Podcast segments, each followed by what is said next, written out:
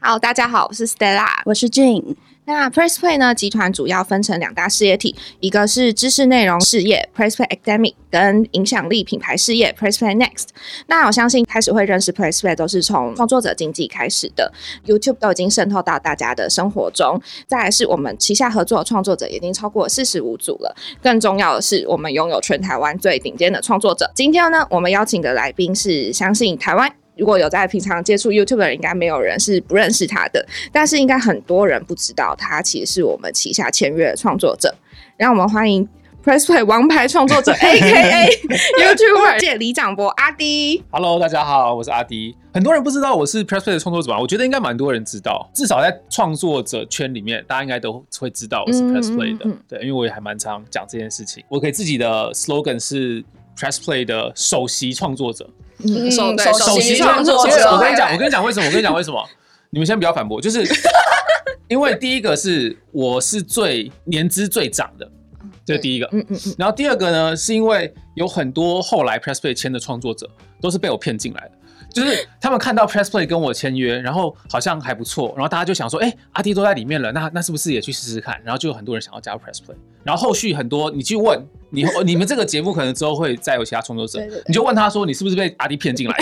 他们就会说是，这是第二个，然后第三个是我我觉得我印象中好像以去年，因为我是美眉跟我家在一起嘛，对，我们两个的为公司创出来的价值，我我记得是在前三名的。就是我自己那个叫什么自自于首席创作者，对对对，所以今天这这次的 podcast 其实是我看到你们第一集跟明明的那一支，然后我就想说，哦，原来 Pressplay 现在要自己做 podcast，然后我就想说，我也想要来。身为首席创作者，我一定要进来插一卡，一定 一定，对对对。然后我先开这个先例，之后你们之后就可以拿这一集比较好邀人，去请其他创作者。就骗阿丽都来了，其他人进来。对啊，哎，就就嫌你你不来吗？哎，安啾，你要不要来上一下？其他人让你们可以去邀这样子。好，今天非常开心可以来到现场跟你们聊一下哦。今天的主题其实我我自己提的。就是我看到之后呢，我就想说，哦，这么这么嚣张，因为经纪公司还在那边做内容，那你们能不能够经得起检验呢？所以我自己提的一个主题是，创作者要加入经纪公司，还是要自己，就是还是不加经纪公司？这两个的 versus，我就提了这个主题给你们，然后后来你们就整理出来这个访纲。嘿，我好像讲太多话了，应该是呃该你们讲。不会不会，我们真的很开心可以请到阿迪来来来跟我们录 podcast。啊，对对对。但是我们一开始还是想要就是先询问一下阿迪，就是因为呃阿迪英文是在二零一五年推出的嘛，对。但是还是想要询问一下，为什么当初想要开 YouTube 频道？那你的起心的动念跟你的初衷是什么？呃。这这个简单来讲的话，就是当时候的兴趣是摄影跟剪辑，然后我那时候的专业，就我的大学跟硕士都是读英文，而且是读多媒体应用的英文教学，所以就有点像是结合了我的专业跟兴趣，然后在我闲暇时间去做出一些我觉得有趣的东西放在网络上面。那时候也没有说没有想说要赚钱，因为二零一五年那时候 YouTube 其实没什么没有什么变现的管道，就是你 Essence 也没有，然后当时候的流量也。其实也没有那种业配的概念嘛，那时候是非常非常早期。那时候我在做的创作者应该就是可能阿嘎，然后那个那个铁牛跟肾结石的那个叫什么？One Game，One Game，对对对，One Game，然后浩浩，然后这群人大概就这样。嗯，所以算是蛮早期。那后来就是做到了大概大概过了两三年，到二零一七年左右的时候，YouTube 的才才算是比较一个显学，然后越来越多人把 YouTuber 当做是一个正式的职业，然后变现管道也。也相对多了这样子，所以当初的推出就是真的很单纯的是一个以兴趣为导向这样。嗯，那那时候其实一开始你是用利用下班时间在经营嘛？对对，那后来就是频道越做越成功啊，越来越多人开始看，然后你就先持续原本的工作，然后正式踏上就是全职创作者的道路。嗯，那那时候你有没有什么样心境上面的转变，或是遇到一些什么瓶颈？我还。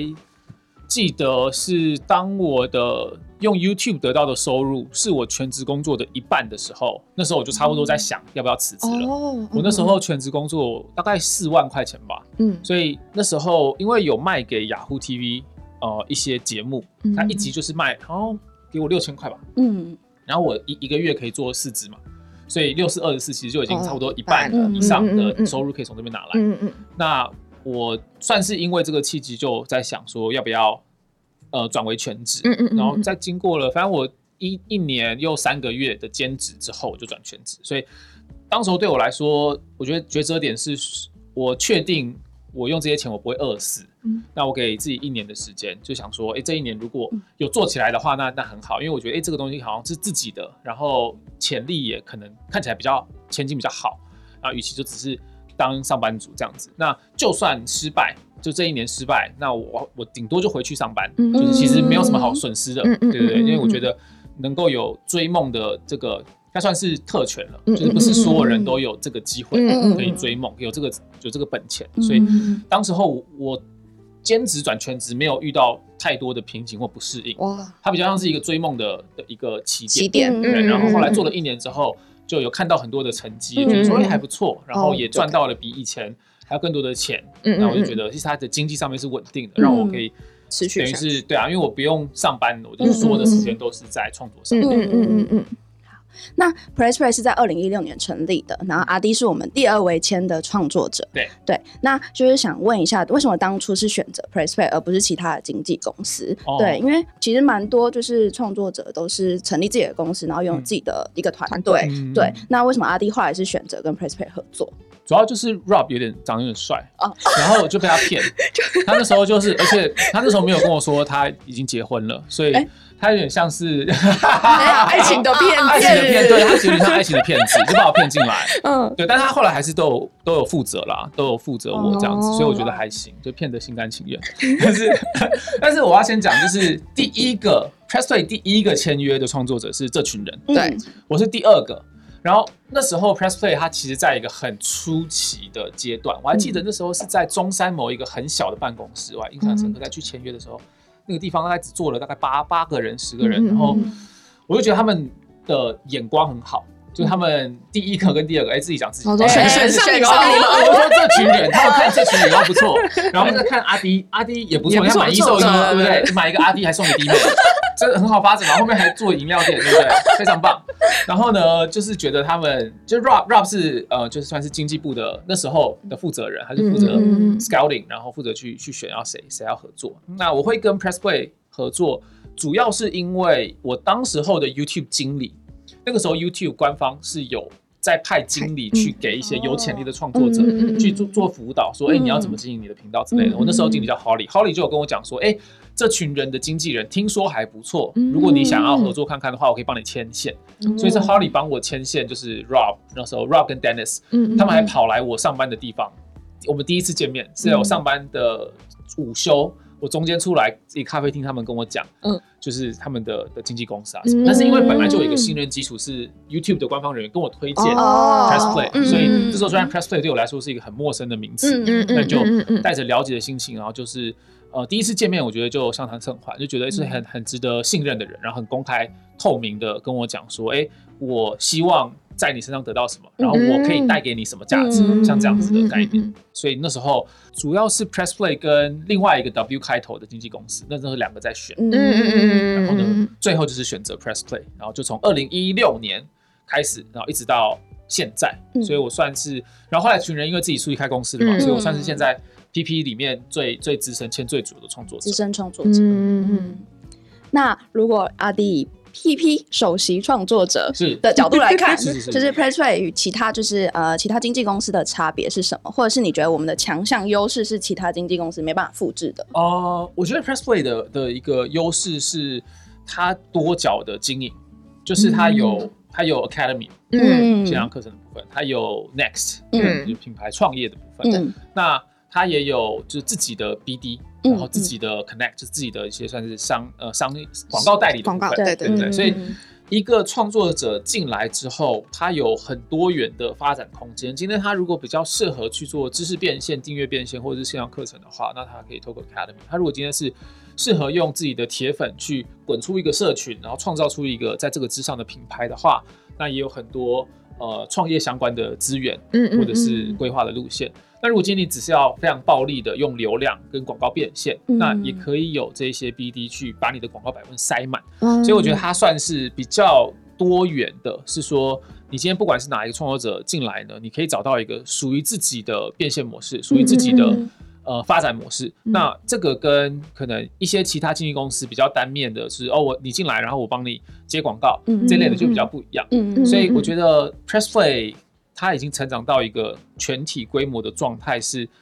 现在比较是 Pressplay 在挑创作者，嗯而不是是创作者就是选择说，哎，我要去 Pressplay 还是要去去哪里？嗯因为基本上 Pressplay 现在就我所知是不太会。随便接说，因为很多创作者可能会觉得想要签给 Press Play，但他不是说所有都会签，他一定是要看到说我至少在两个重效是可以成立的，比如说他他也可以接广告，然后他同时哎也有做品牌的潜力，或者他同时是有做线下课的潜力，他才会去签这个创作者。嗯嗯所以呃，我觉得主要的差别是在这边，那这个也也是源自于。它发展了这么久，然后商业模式一直以来都还蛮健全，这件事情。嗯嗯嗯嗯嗯。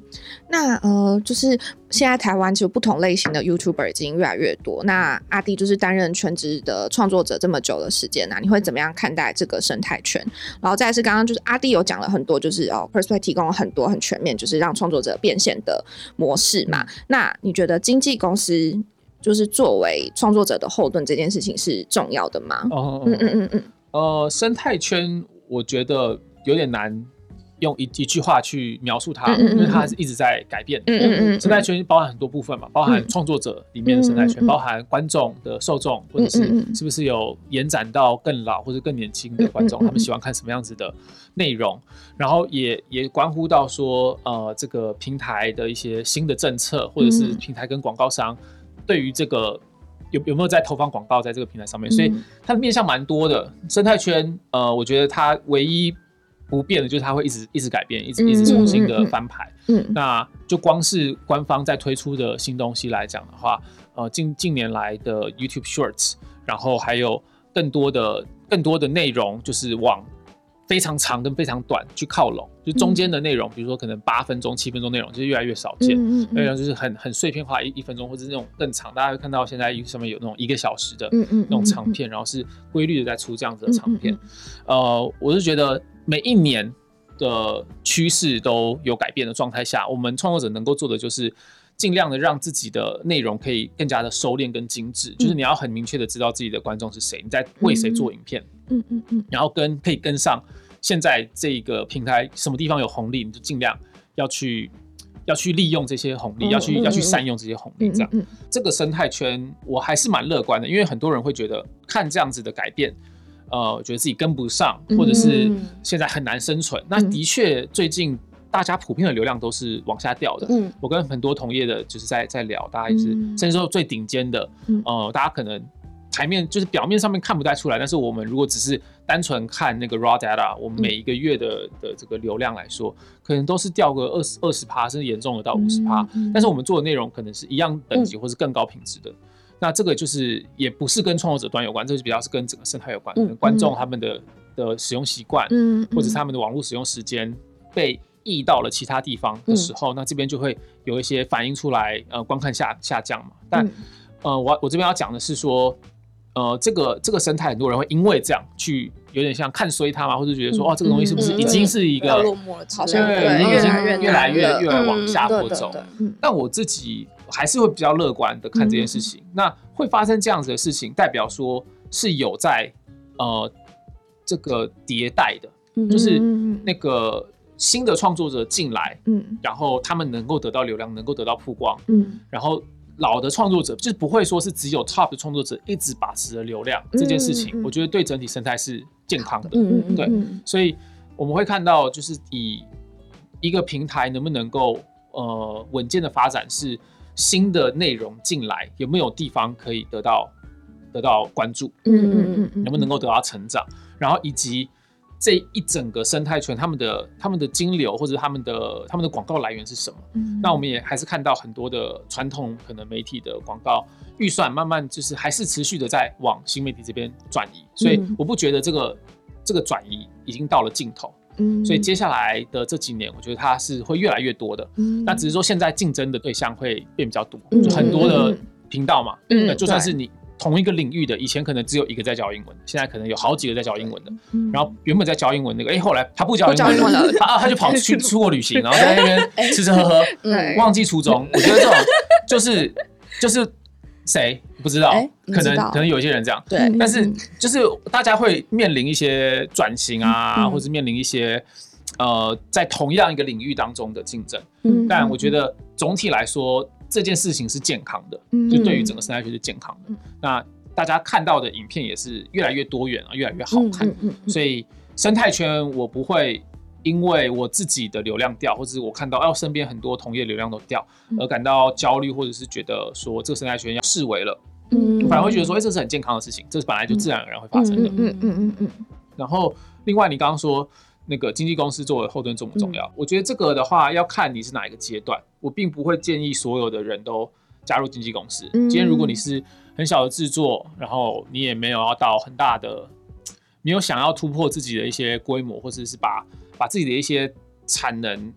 放出去的话，那我觉得不一定需要经纪公司，但需要经纪公司的人必须要知道你拉出去的这个分润是不是符合你得到的价值。嗯，就是要签经纪公司的前提都是你要让自己处在一个双赢的状态。嗯嗯，就是你要有一个认知是说，因为经纪公司也是要赚钱的嘛，所以一定会有一个拆分比例，然后经纪公司一定会从你身上赚到钱。嗯，但是。你多让经纪公司赚到这些钱，你是单纯的是你自己就可以赚到这个钱，然后你反而让经纪公司抽走了你本来就可以赚到钱，还是你因为有了经纪公司，你的营业额可能提升了两倍三倍，然后你要从里面抽出一部分给他，那这样子的状态，其实经纪公司也可以赚到钱，但是你也因为有经纪公司的帮助，你自己能够留下来的钱也比你原本还要更单打独斗还要更多。嗯嗯，所以我觉得最基本的原则是这样，就是你要去判断说。你今天是一个人，你自己就可以做到的事情，还是说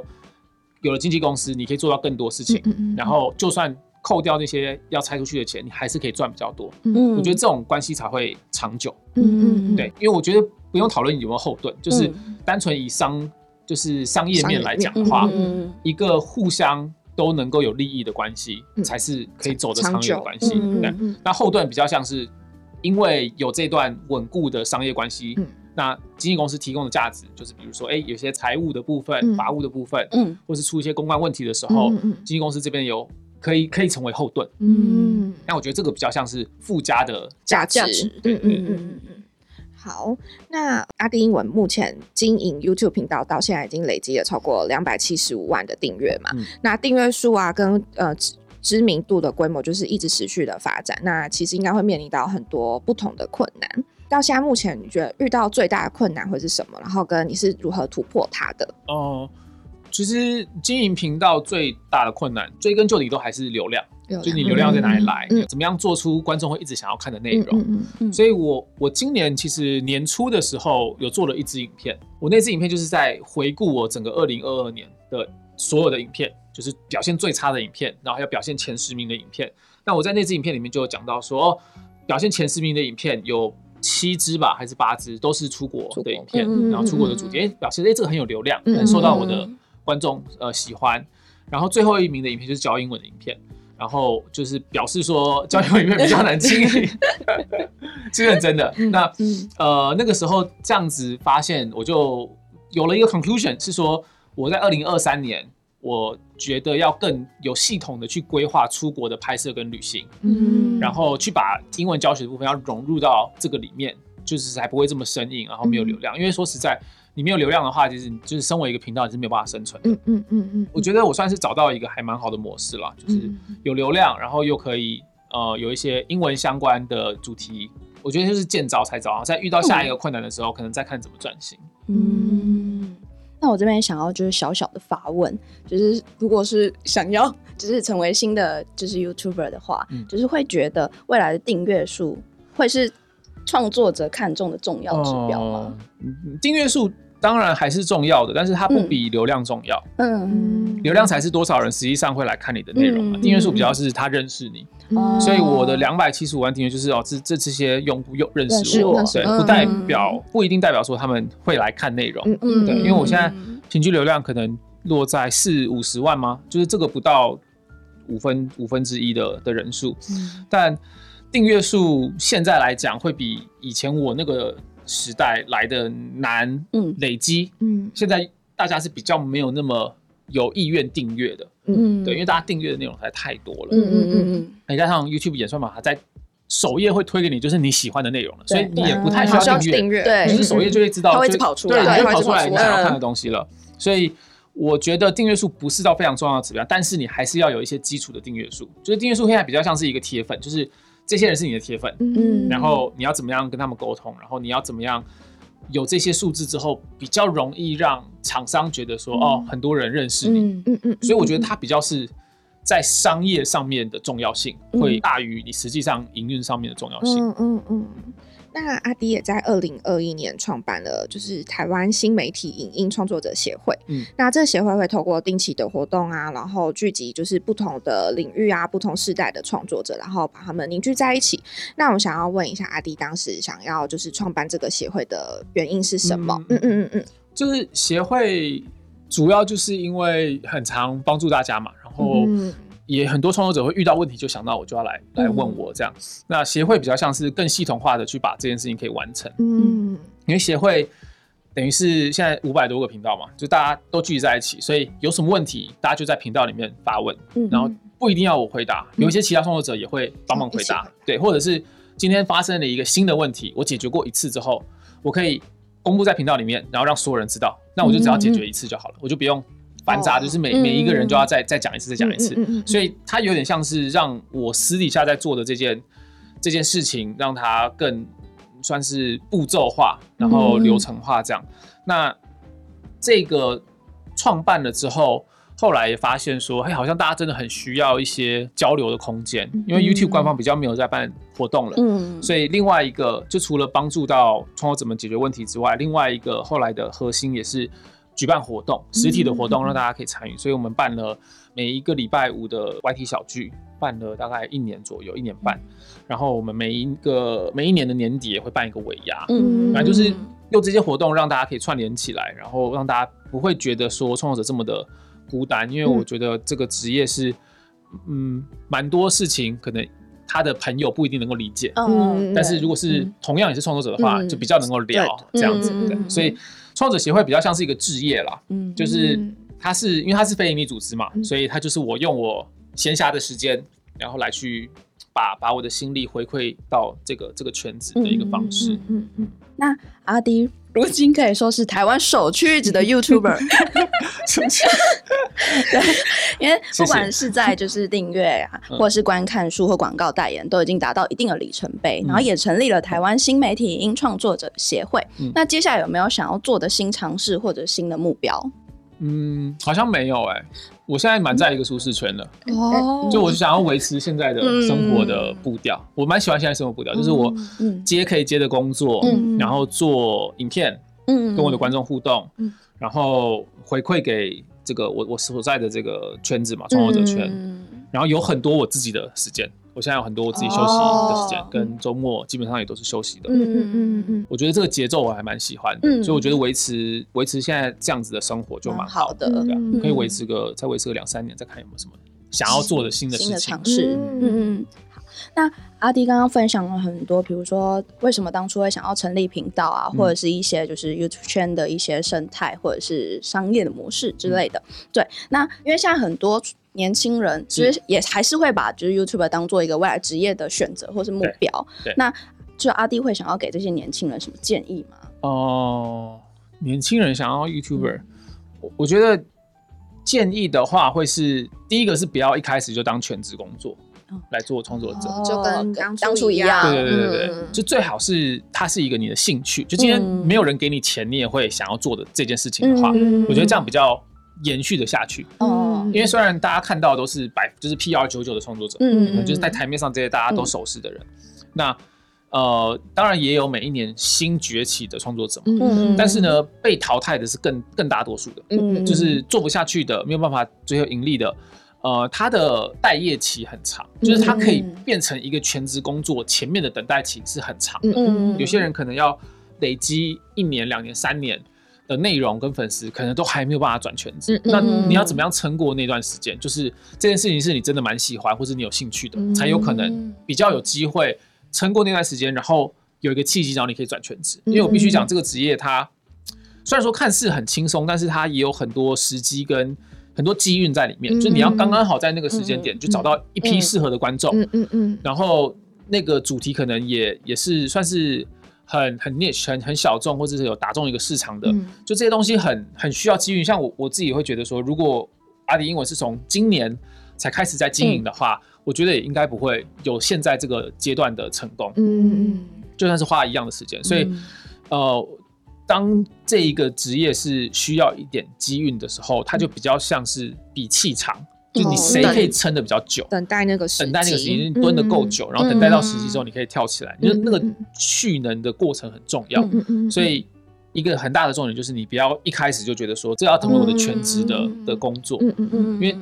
比起其他的工作，可能比如说律师或者是医生，他就有很固定的一套你要学的东西跟你要考的认证。嗯那这些东西都通过之后，哎，你可能就可以有一个 corporate ladder，然后非常明确我要怎么样爬，爬上去，然后每一个层次的大概可以大概可以得到多少的 expected return。像工程师也是像这样子。那 YouTuber 比较不是，他真的是靠人气，然后靠靠你做的内容。嗯。这个内容有时候。会看起来有一点 random，就是为什么这个人用手机拍的烂烂的东西，嗯，就是哎超多观看，为什么这个人他他就是超精致的的制作，然后做的都比别人好，但是没有人看，嗯嗯，这个东西它也有，它就是像我刚刚讲，它存在一些机遇，嗯，当然你你的基底的实力要够好，但这个行业并不是有实力的人就一定会有最多红利的的地方，对，所以。呃，我会觉得你如果今天是对这件事情本来就很有兴趣的话，那你气场，然后你可以在过程当中不断的充实自己，然后让自己的内容越来越好。那当你等到了属于你那个时机的时候，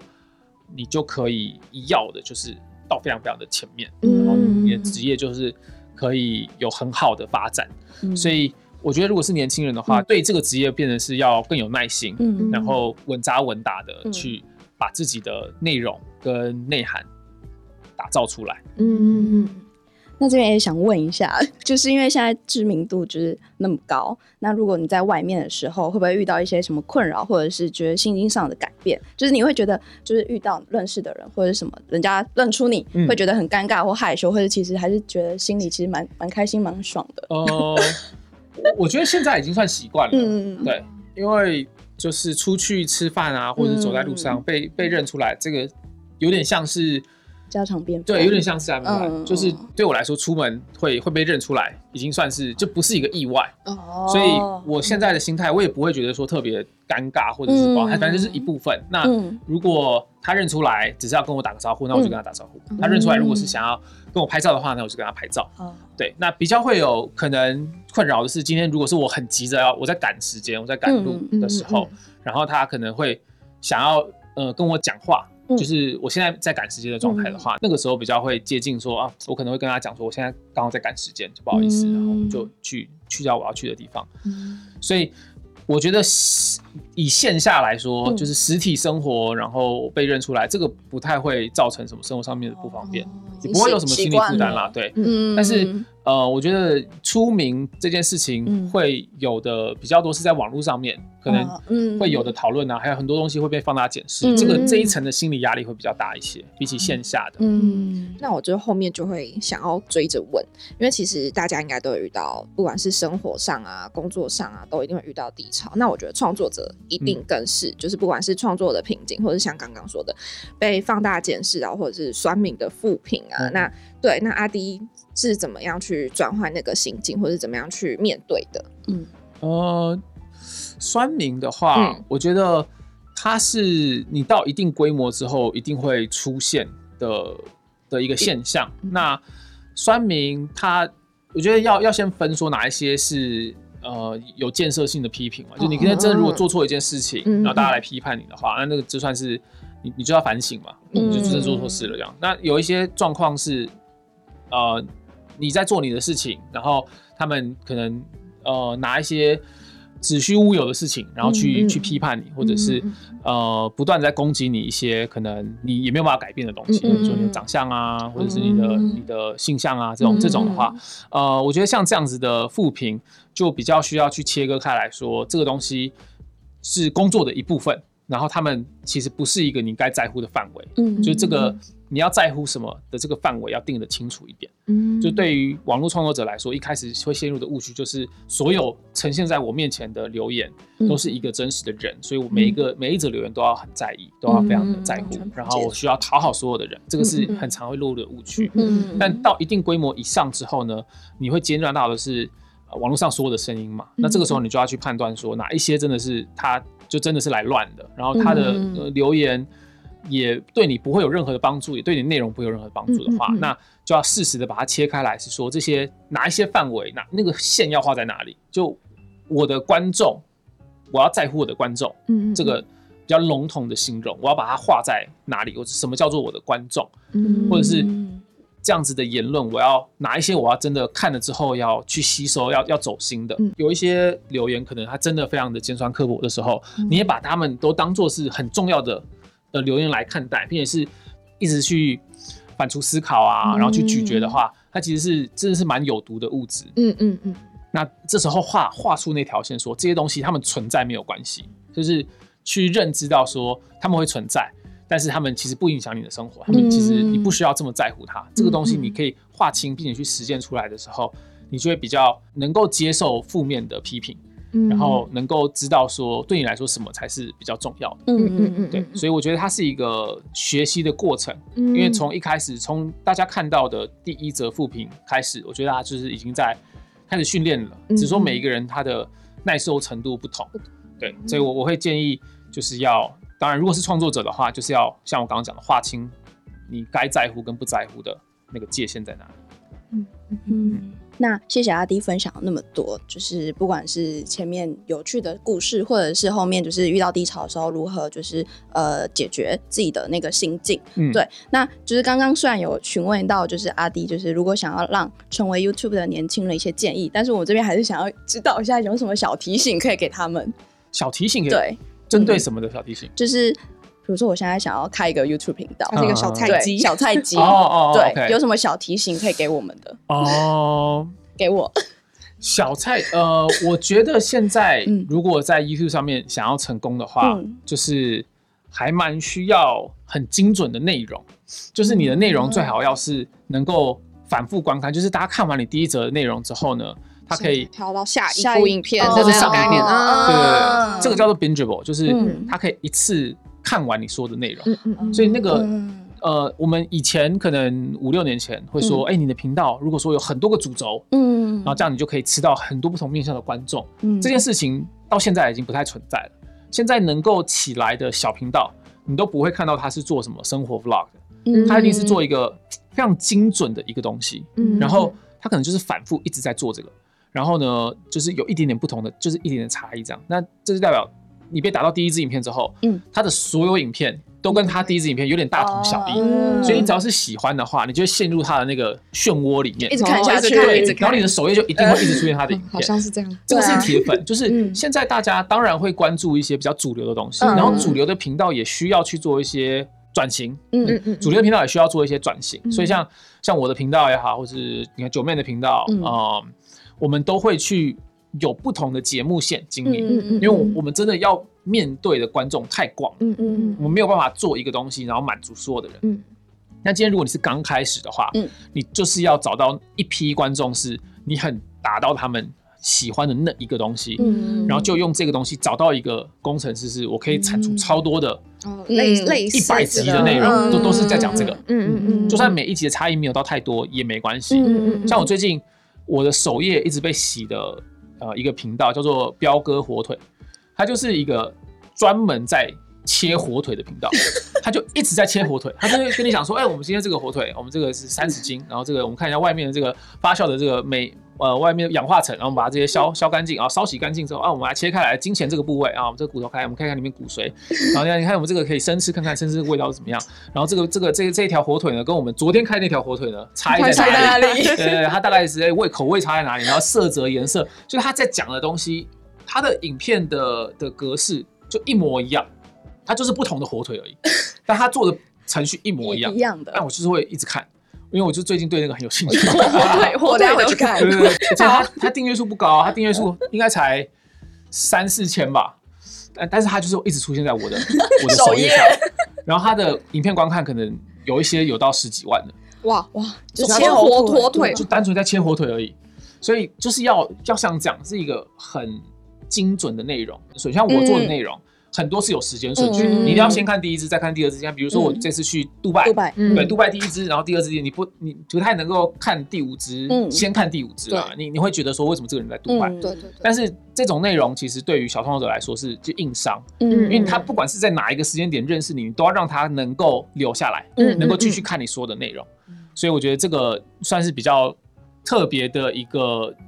呃内容策略，嗯。嗯，让。观众可以被留下来，然后养成一批铁粉群。嗯，学到了，学到了。好，那你先回去看火腿的火腿，先回去看一下火腿怎么切。我觉得真的蛮好看的。我觉得我看完之后就很想要啊！我说他最近还有一集，他他在比较他自己的火腿跟金华火腿，就两个人在比较。所以那个火腿是他自己做的，他自己做的，他自己腌的。哦，他就是一个肉商。哦哦，他就专门自己哦，对对。然后他的火腿就是很大一块，然后切的。他也会挂在那个天花板上，多年他后面就挂着，他后面全部都是火腿，然后就今天来开这个，然后就拿下来，然后开始削，然后开始烧啊，然后洗啊，然后切，然后就是，然后他就会说，你看这个色泽很漂亮，然后那个火腿它会里面会油会跑出来哦，它是养两年的猪，然后呢，再风干发酵两年到三年，我现在我现在相信一定要达到，对对。对对，盐巴，我现在它里面一些素油啊，它要先开三叉骨。然后三叉骨周围就比较容易虚化，因为那个那个发酵的时候，它那边的肉就比较容易变质，所以就我会用那个肉针，就插三叉骨那边，然后闻那个香气，就知道这个肉的品质。哇，对，所以我现在变得有点像是，他连术语都知道了。对，三叉，我看到三叉骨在哪里，我都不知道。我看了他，我最近大概两个礼拜吧，应该把他所有影片都看完了。就我每上 YouTube 的首页，第一个推的就是他的影片。然后我就会看，我每一天就会看一个他他开一个火腿。我觉得今天这一集结束，他应该会蛮想寄火腿。对，火腿寄过来。对对对对，你下次来开箱。要喝火腿。好，那我们谢谢就是刚刚阿弟的分享，然后也相信有大家就是可以更认识创作者的心路历程啊，然后也为大家就是揭开了很多疑问跟好奇心。嗯，那相信就是如果你是想要成为创作者的人啊，一定也会有很大的收获。嗯，那我们感谢今天就大家收听今天的节目，然后也谢谢今天来宾阿。谢谢大家。那如果喜欢我们的内容，可以在 Apple Podcast 给五星评价并留言，也欢迎在各大平台与 Instagram 按下追踪。我们下一集再见，拜拜。拜拜。